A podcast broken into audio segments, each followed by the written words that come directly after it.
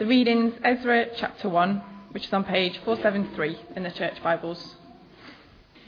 In the first year of Cyrus, king of Persia, in order to fulfill the word of the Lord spoken by Jeremiah, the Lord moved the heart of Cyrus, king of Persia, to make a proclamation throughout his realm and to put it in writing. This is what Cyrus, king of Persia, says The Lord, the God of heaven, has given me all the kingdoms of the earth, and he has appointed me to build a temple for him at Jerusalem in Judah. Any one of his people among you, may his God be with him, and let him go up to Jerusalem in Judah and build the temple of the Lord, the God of Israel, the God who is in Jerusalem. And the people of any place where survivors may now be living are to provide him with silver and gold, with goods and livestock, and with freewill offerings for the temple of God in Jerusalem.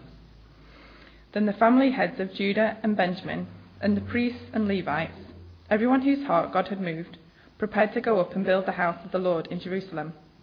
All their neighbours assisted them with articles of silver and gold, with goods and livestock, and with valuable gifts, in addition to all the free will offerings.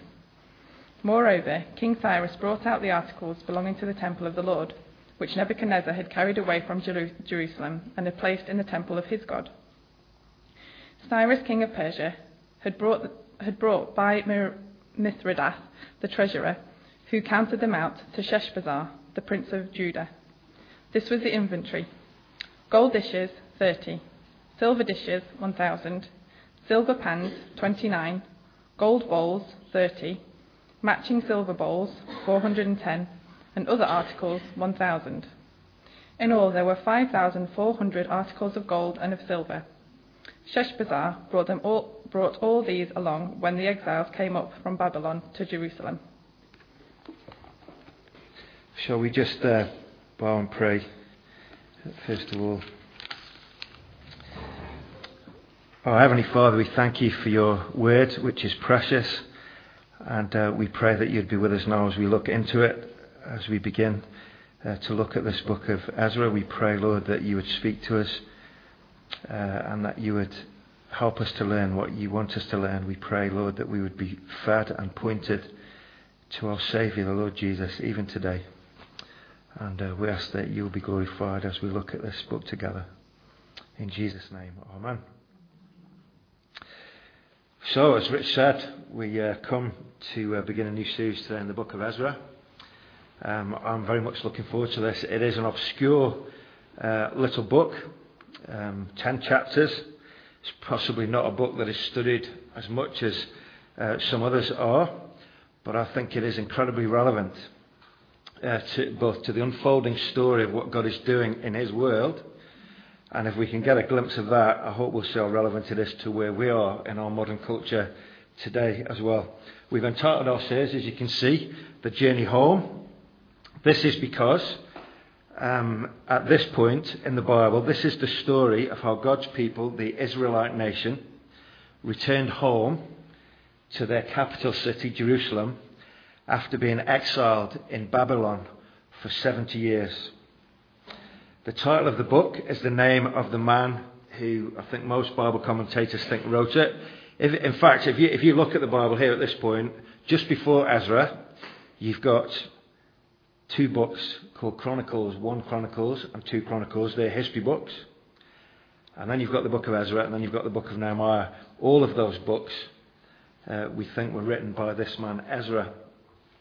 Uh, the books of Ezra and Nehemiah in the Jewish Old Testament are actually considered to be one Bible book. And somehow, as those translations have been done into Latin and Greek, uh, they've been separated into two books. And in our kind of English Bible, we've got two books, Ezra and Nehemiah. But uh, I think Ezra wrote both of them. Uh, they're partly written as uh, narrative history, if, you, have had a little look uh, as a sneak preview. Uh, some of it is written from the personal memoirs or diaries of Ezra and later Nehemiah. So there's quite a few places where they say, I did this and did that and went there and did this. And there's lots of lists. Uh, I'm not sure who's going to be reading the Bible next week in our service, but in chapter 2, there's a really nice list of long names. So uh, someone can uh, volunteer for that. But there's also lists of uh, people, there's lists of things that they took back. Um, there's also in there some political government documents and decrees uh, to help us get the overview of the story. If, if, you were able to look at our website the, on, the, on, the, brief introduction there, you'll, you'll realise that across the two books of Ezra and Nehemiah, there are actually three separate journeys home. The first one in Ezra was led by a man called Zerubbabel, who uh, ultimately rebuilt the temple. The second one was led by Ezra himself, and we don't meet him until chapter 7. And then the third return was led by Nehemiah, and that was to rebuild the city walls. And we're going to be looking, as Rich said, at the book of Nehemiah in our midweek groups concurrently with this. One, one interesting thing is that it's, it's a bit odd the way the books in the Old Testament are put together. When we get to the end of Nehemiah, that is actually the end of biblical Old Testament history. And we're not told anything else that happens until the birth of Jesus, 400 years later. So, although there are other books after that, those books are prof- prophet books, and they kind of feed into some of this narrative history. So, when you get to the end of Nehemiah, there's a silence then for three, four hundred years. So, when we get to the end of Nehemiah, the scene that these men set is the prelude to the kind of world Jesus was born into. So I hope you'll appreciate that as we go through uh, these two books together. Now, as we introduce uh, this uh, book and we just get into chapter one today, I've got one main idea that I want you to get hold of today.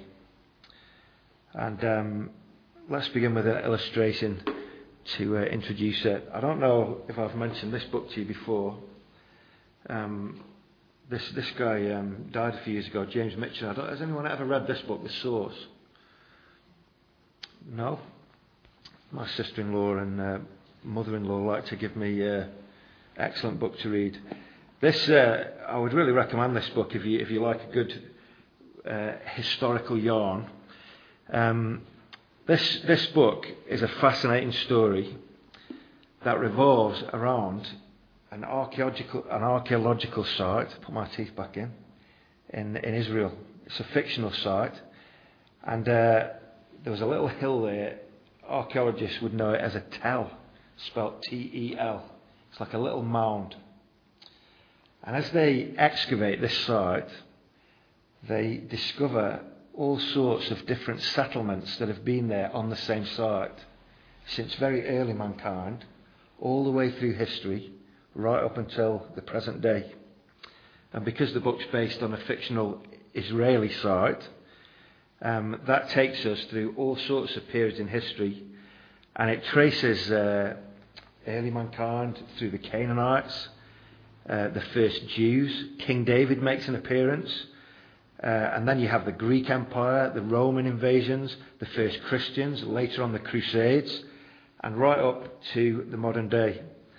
It is, it is a, a novel, it's a fictional story, but it's based on real history from those times. And I suppose the, the reason the guy's written the book is to give people an insight into the struggles that go on in the Middle East. Because when you, when you think about Jerusalem, uh, there are three different religions that all claim title to the land around Jerusalem.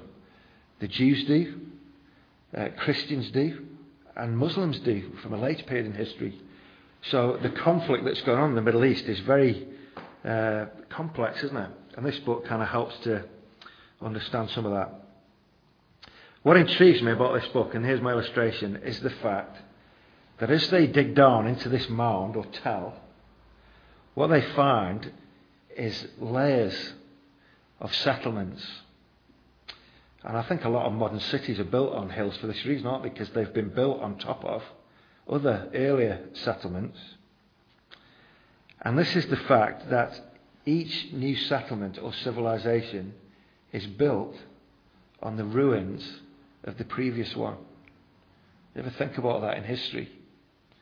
This book's a great example of that because sometimes at the end of a chapter, the whole town will be swept away and a new settlement will be rebuilt on the ruins of that previous one Do you ever see the uh, the, the film uh, The Lion King?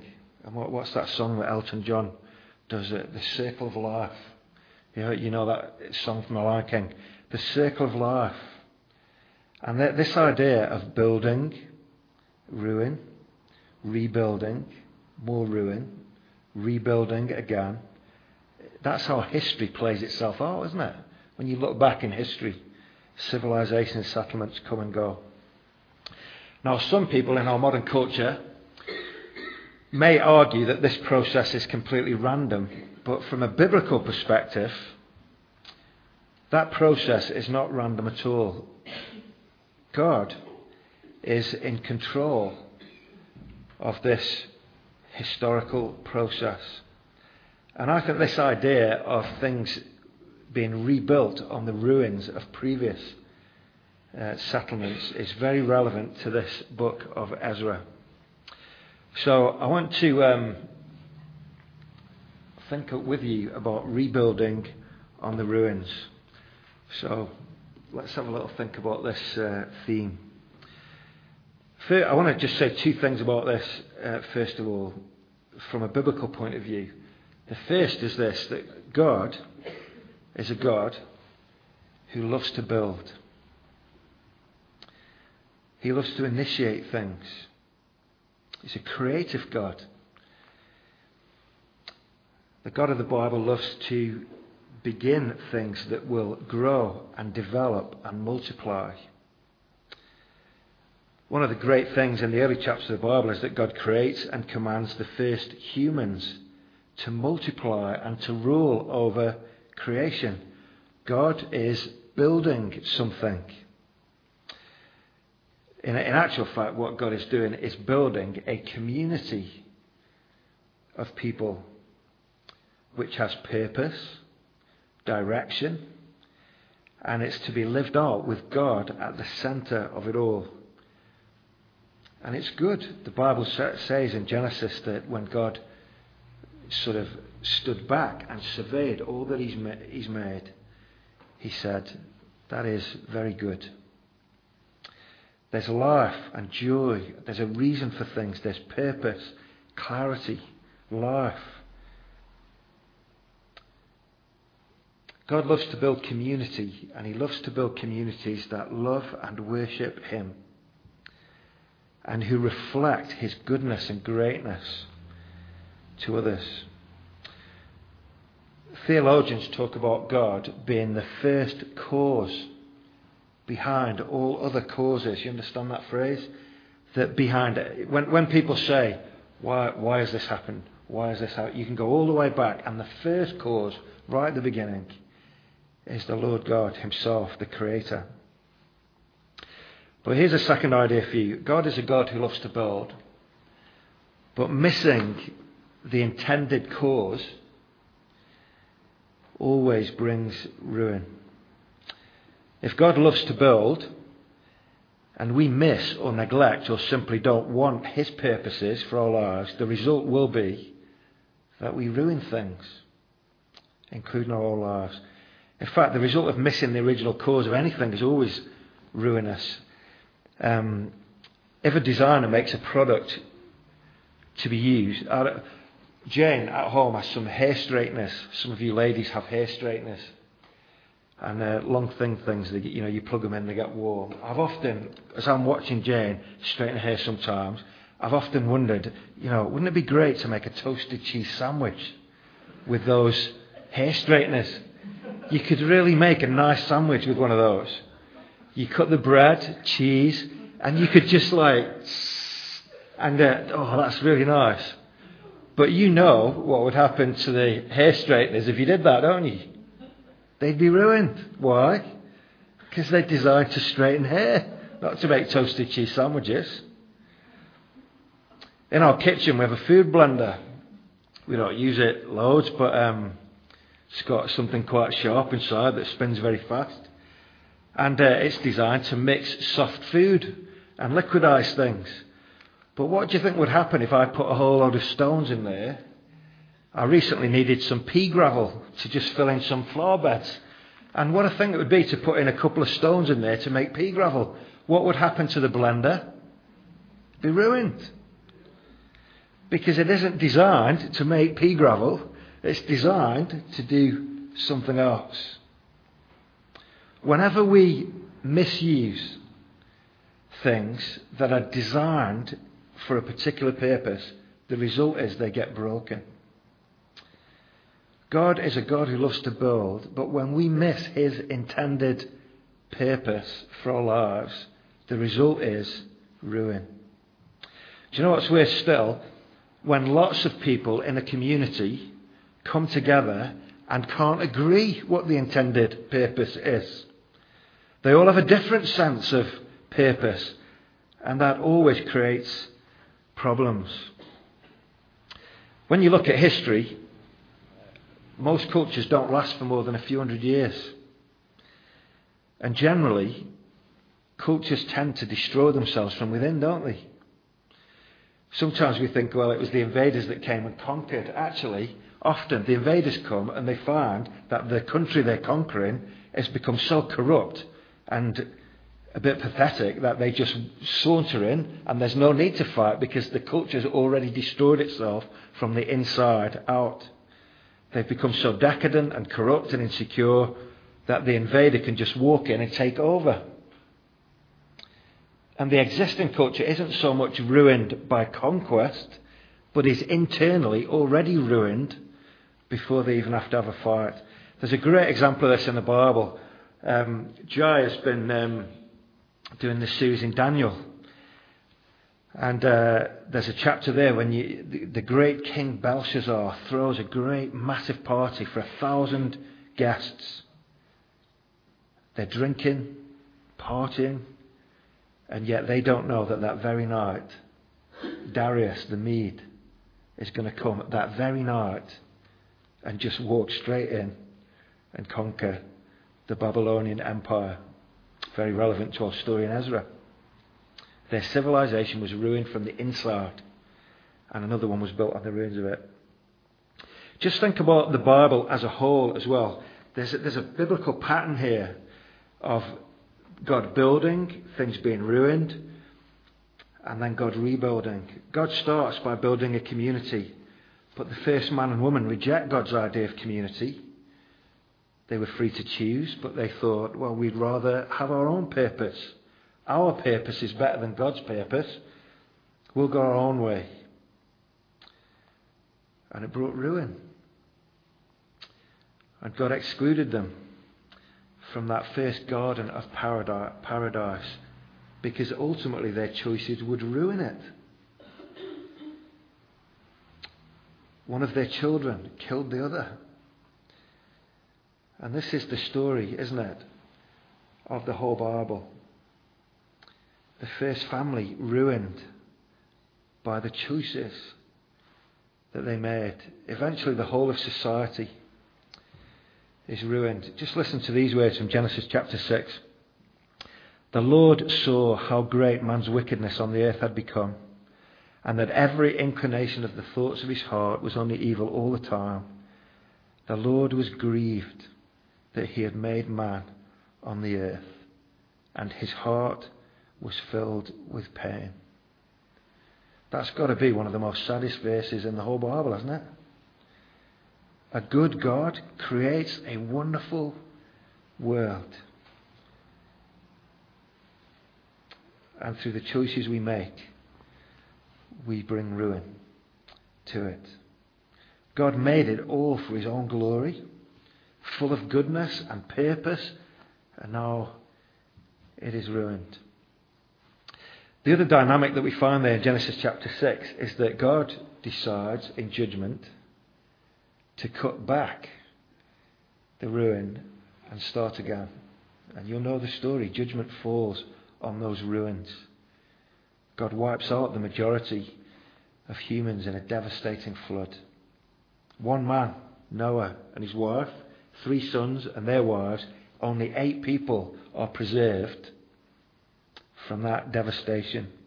God cuts back and then he begins to re- rebuild on the ruins through Noah. And what happens? It's not a few nanoseconds pass by and Noah makes poor choices too and begins to ruin everything again. Eventually, you get to Genesis chapter 11 and the account of the Tower of Babel. And here's an interesting thing in relation to building that the human race as a whole now believe that they can build a tower that will reach up to God. But in fact, the human race is already ruined because of the foolish pride in people's hearts. And so God cuts things back again by confusing language and dispersing the nations. What happens in chapter 12? God begins to rebuild again on the ruins of that. And he calls one man, Abraham, a pagan man. He calls him out. And this is what God says to him in Genesis chapter 12, verse 2 I will make you into a great nation, and I will bless you. What is God doing? He's cutting back and then rebuilding on the ruins. And what is he building? I'll make you into a great nation. Time and time again, God builds, humans ruin, God cuts it back, rebuilds on the ruins. The whole story of the Bible is one of God building and humans breaking. If you like graphs, uh, Jai likes graphs. He's good at maths. He, I, I think you could draw a graph of like human ruin, God cutting it back, beginning to rebuild human ruin. God cuts it back in judgment. Then it kind of the ruin. it would look like a saw, a teeth, ruin, cut back, rebuild. All the time, God is rebuilding on the ruins of a previous failure. What does God say to Adam? I'll build a people through you. Abraham grows into a family. The family goes to Egypt and grows into a nation. And this new community of over two million people emerges from Egypt and eventually comes to the land that God promised them in Canaan, and they settle there. We haven't got time to look at the whole history, but eventually they appoint kings. Many of them are not good kings. Their capital city is Jerusalem. And the reason for their existence is to be a light to all the other nations, to reflect God's goodness and creativity, to be a mirror in which everyone else would see God's justice and kindness and love. Would they build their lives on God? Or would they make choices that would bring ruin? Well, you know the story. They don't want to really be God's people. And all the way down that history, God lovingly warns them that if they continue in their stubborn ways, that He will cut them back. Just listen to these words from the prophet Jeremiah. For 23 years the word of the Lord has come to me, and I've spoken to you again and again, but you have not listened. And though the Lord has sent all his servants, the prophets, to you again and again, you have not listened or paid any attention. You did not listen to me, declares the Lord, and you have aroused my anger with what your hands have made, and you have brought harm to yourselves. Therefore, the Lord Almighty says this Because you have not listened to my words, I will summon all the peoples of the north, and my servant Nebuchadnezzar, the king of Babylon declares the Lord, and I will bring them against this land and its inhabitants and against all the surrounding nations. I will completely destroy them and make them an object of horror and scorn and an everlasting ruin. I will banish from them the sounds of joy and gladness, the voices of bride and bridegroom, the sound of millstones and the light of the lamp. This whole country will become a desolate wasteland and these nations will serve the king of Babylon for 70 years. You see what God's doing? That God is the first cause. Nebuchadnezzar is the second cause. He's an instrument in God's hand. But that sawtooth is happening again. Ruin, God cuts it right back. You can read in 2 Kings chapter 25, around 600 BC, there was a king in Judah called Zedekiah. Nebuchadnezzar marches on Jerusalem their beloved capital, the city of God. He lays siege. The people are starving. The king, Zedekiah, and his two sons escape, but they're caught. The king's two sons are killed in front of him, And then he has his eyes poked out, he's chained, and led off to Babylon in captivity. We never hear of him again. Let me read to you what happened next. This is Jerusalem. On the seventh day of the fifth month, in the nineteenth year of Nebuchadnezzar, king of Babylon, Nebuzaradan, I've no idea how you say that, commander of the imperial guard and official of the king of Babylon, came to Jerusalem. He set fire to the temple of the Lord, the royal palace, and all the houses of Jerusalem. Every important building he burned down. The whole Babylonian army, under the command of the imperial guard, broke down the walls around Jerusalem. Nebuzaradan, the commander of the guard, carried into exile the people who remained in the city, along with the rest of the population and those who had deserted to the king of Babylon. Do you get the significance of what's going on there? The great nation of Israel that God has built is no more. It's finished. It's gone. Ruined. They, as a people, are ruined. Jerusalem is burnt to the ground. The temple is gone. The place where God's glory dwelt is gone. And the people are carried off to a foreign pagan land. It's over. What they're experiencing is a cutting back. Do you get that? God was building, people ruin, and then God cuts back in judgment. God has decided it's enough.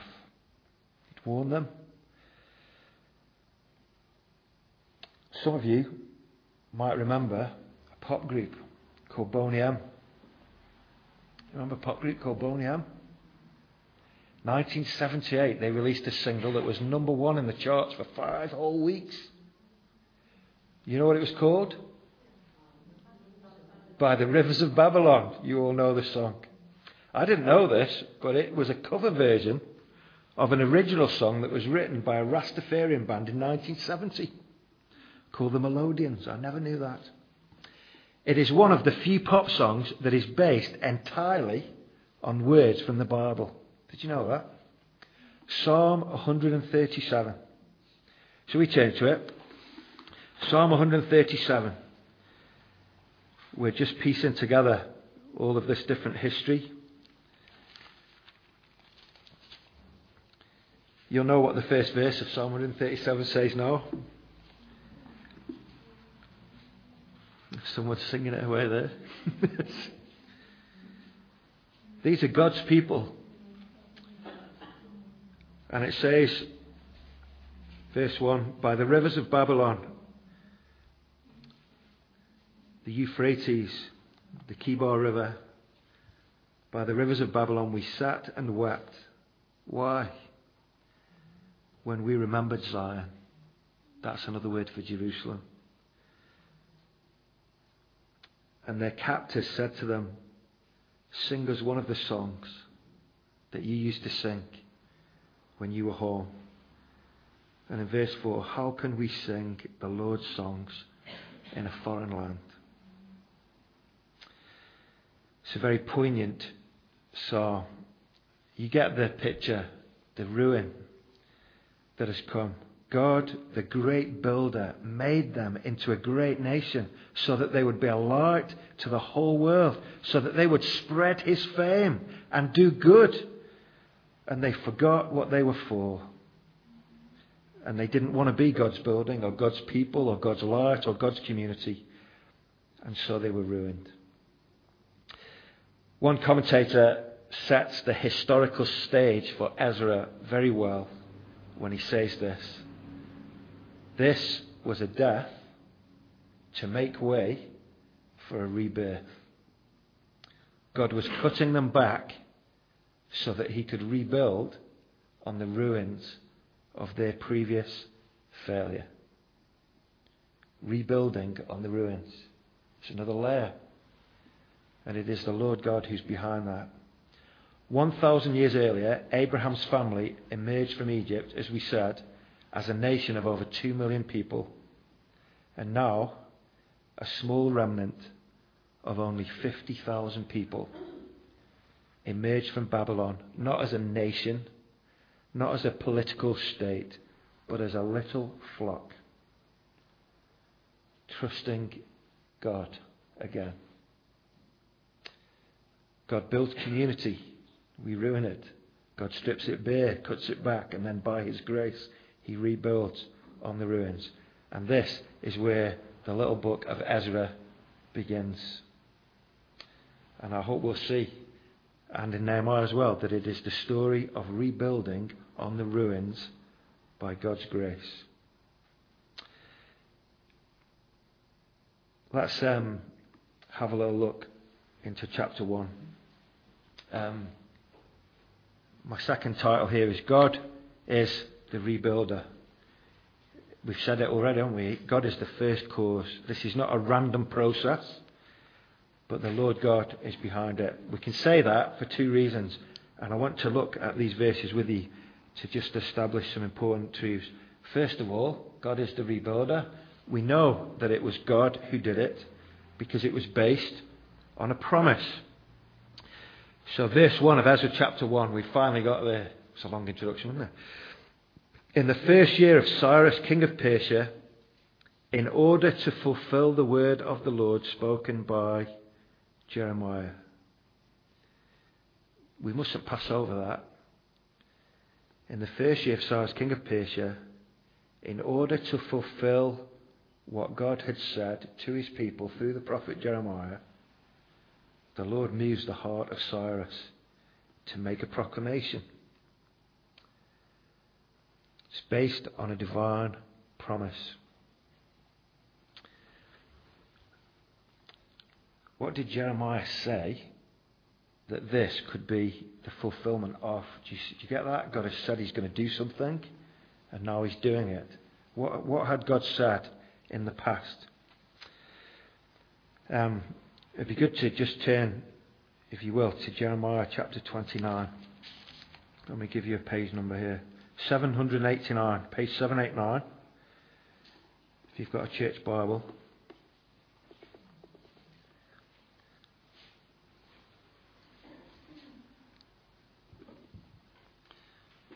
Jeremiah 29.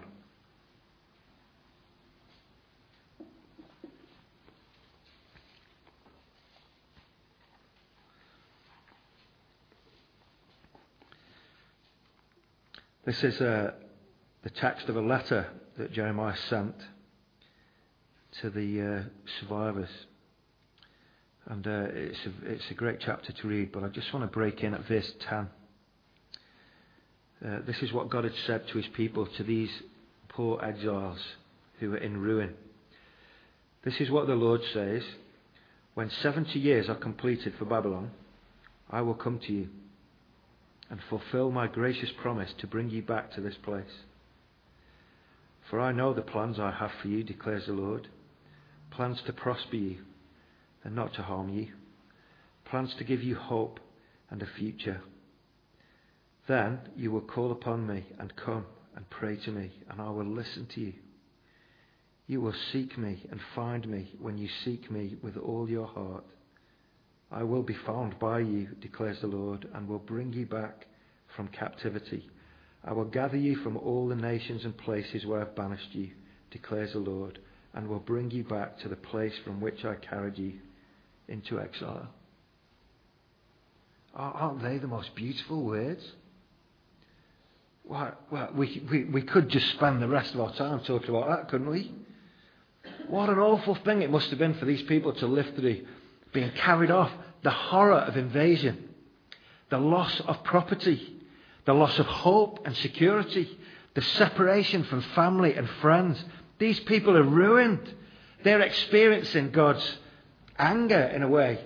And yet, right in the middle of all that horror, God makes a promise that after 70 years he would bring them back and rebuild on the ruins.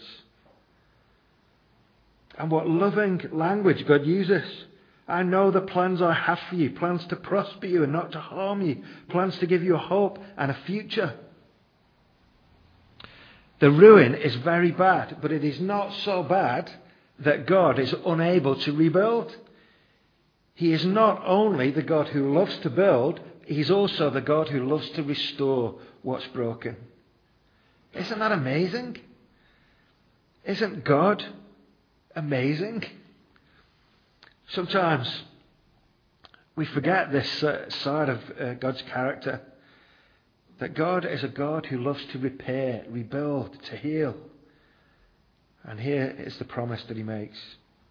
The reference to prayer and seeking God is very interesting as well. Just as a little aside, for those of you who like some homework, God promises something and he tells his people to look for him, to seek him, to search for him, to pray to him, to long for him. That's how it always works. God promises something and this amazing kindness causes faith to rise in the hearts of God's people who are broken.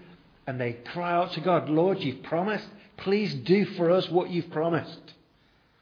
They run to God, not on the basis of them being repaired, but on the basis of the promise God's made to them. It's a stimulus to prayer. Read Daniel chapter 9 sometime this week. Daniel knew Jeremiah. And when he read this letter, it caused him to go to God and pray, Lord, I've read in Jeremiah what you promised to do. Come and do it. That's amazing uh, connection. The idea of prayer. Secondly, not only is it based on his promise, but it's based on God's power. This is all happening because God is the first cause, the sovereign Lord over history. And if you look at verse 1 again, in the first year of Cyrus, king of Persia, in order to fulfill the promise of God, the word of the Lord spoken by Jeremiah, the Lord moved the heart of Cyrus, king of Persia, to make a proclamation. This is a picture of Cyrus.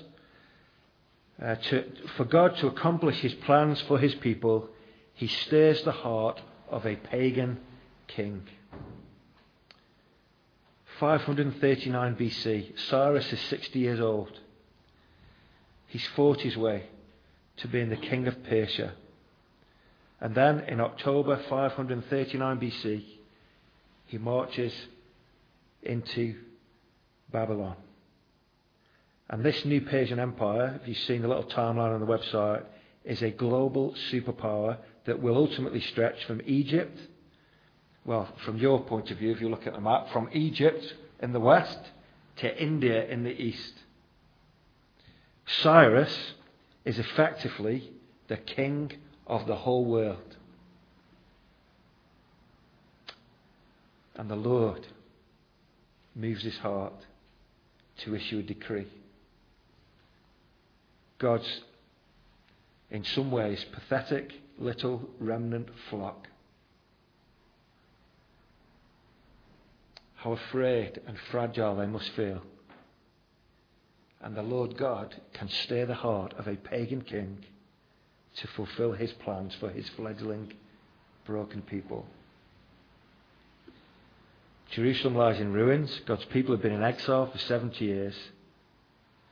And unexpectedly, King Cyrus now sends them home to rebuild Jerusalem and pays for it.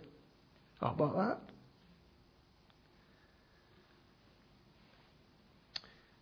Does that strike you as encouraging? That the Lord God is the one who is in control. The king of Persia, Cyrus, the king of the world, thinks that he's in control. But it is the Lord God who is really behind these events. He stirs the heart of the king.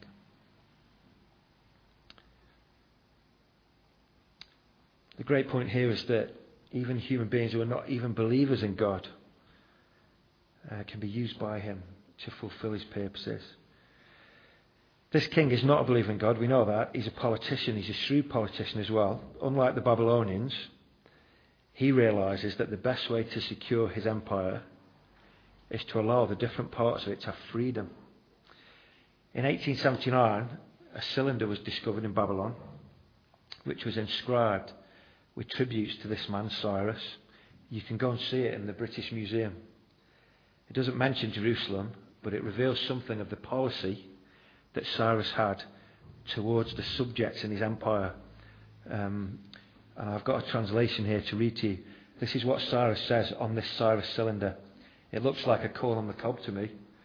So it's got writing all the way around it. But it says this I returned to these sacred cities, the sanctuaries of which have been in ruins for a long time, the images which used to live therein, and established for them permanent sanctuaries. I also gathered all their former inhabitants and returned them to their habitations.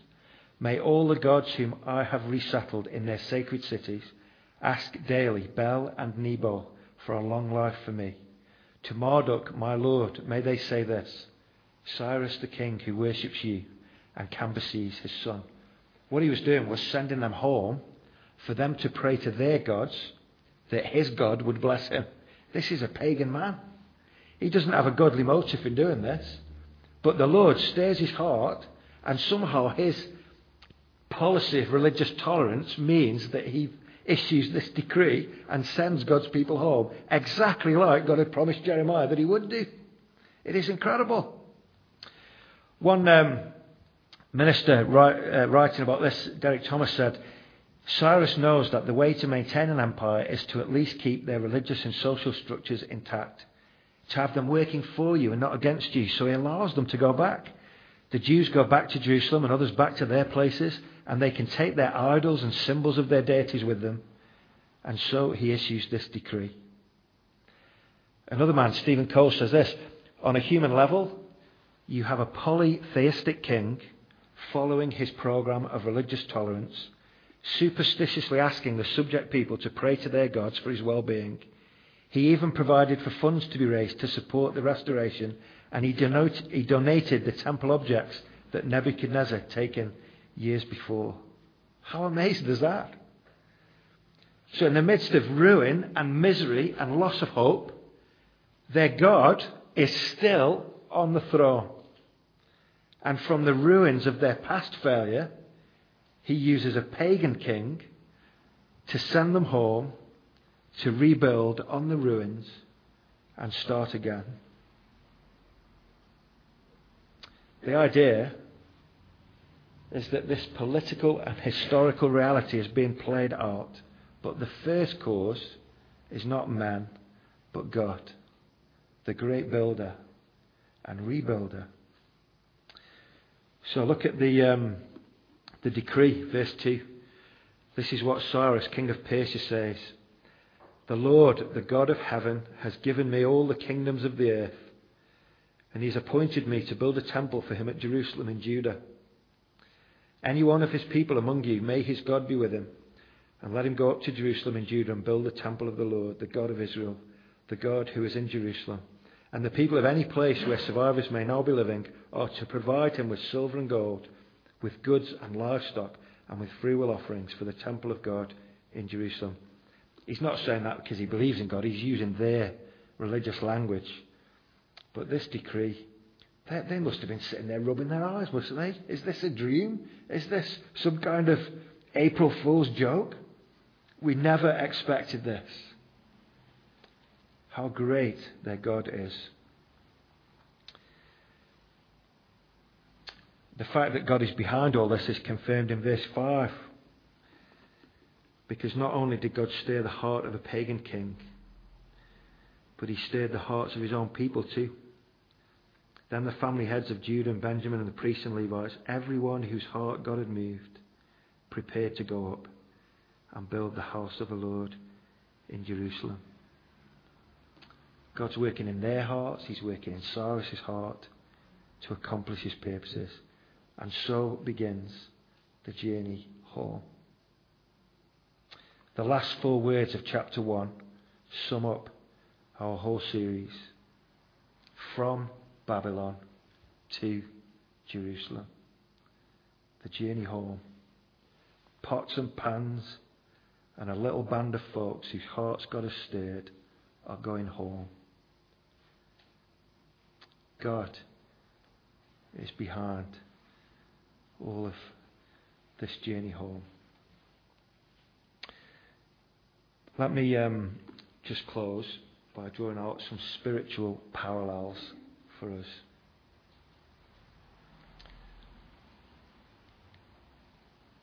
What does all this point to? All of this is true and verifiable history. This pulpit's going to fall over. But it's very instructive for us to see what it points to. God is the great builder. We always ruin things. Even this rebuilding actually in the end didn't work out. But what it did do was to continue to prepare the way for a much more comprehensive and permanent and successful rebuilding. All of this history is teaching us that God is in control and that human nature is prone to ruin. But the ultimate rebuilding on the ruins is the fact that God sends not a Zerubbabel or an Ezra or a Nehemiah, but he sends his own son into the ruin. But it gets better, really, I think, at this point. What does all this point to? It points to the fact that Jesus Christ is the one who faced ruin so that we wouldn't have to. God's Son, innocent as he was, died in disgrace, ruined. For him, he faced the final enemy, death itself. You think about this. If the walls of Jerusalem were broken down and the foundations ripped up and the columns smashed, how much more was Jesus obliterated in shame like a criminal? He took all of our ruin onto his shoulders, all the ruin that we create and contribute to, all of our missing the real cause and purpose of our lives, all of our persistence in pushing God out of our lives, all of it brings ruin. And Jesus faced the ruin for us. He cried out on the cross, didn't he? My God, my God, why have you forsaken me? He faced ruin so that we wouldn't have to. But that's not the end of the story, is it? He rose from the dead. He conquered death. And as he stands on the ruins, he now begins to rebuild a new community of people who believe in him. The whole story of the Bible is one great message that even though we're ruined, Christ can rebuild us and bring us into a new community of people who love and worship and trust him. That process begins right now and will culminate one day in God making all things new. He does what we can't. He achieves what we never will. And the cross of Jesus is the beginning of the journey home. How can I apply this to our hearts then as we close? I want you to think about those exiles. We'll think about this more next week. Richard uh, will preach next week from chapter 2. I wonder whether there's something in your life that keeps you captive. like those Jews were held captive in exile. Three things. The first step is to own the ruin. One of the problems with our modern world is that it always says that we're basically good. And it's the outside, it's everyone else that ruins us. It's my wife, my husband, my kids, my parents. It's my job, it's my neighbours, it's the government. It's the environment. It's always something else. It's not me. I'm good, really. It's everyone else's fault. The first step is to own the ruin. I have my share in this ruin. I haven't lived my life with God at the centre. The second step is recognizing that God is the first cause of all things. God is the great initiator. Can I tell you something from the Bible? God is not waiting for you to do something. That is a burden that you cannot carry. God is way ahead of you. He's the great initiator. He has already done it all. And He calls you to trust Him. He isn't waiting for you to do something so that He can then do something. He, God, you know, in those pantomimes, He's behind you. God isn't behind you, waiting for you, following you. God is way in front of you. He is ahead of you. The Bible says, while we were still sinners, Christ died for us. He thought of you way before you ever thought of Him. He isn't waiting for you to do something. He calls you to trust Him. He's the first cause, not us. That's faith. The third step is one of obedience. Just imagine you were in exile in Babylon. And the word of the prophet comes, and then Cyrus issues his decree, and you think, and I think, I think I'll stay here. The third step is to get up and move, isn't it? Obedience. We'll think about this more next week. What would they go back to? Who knows?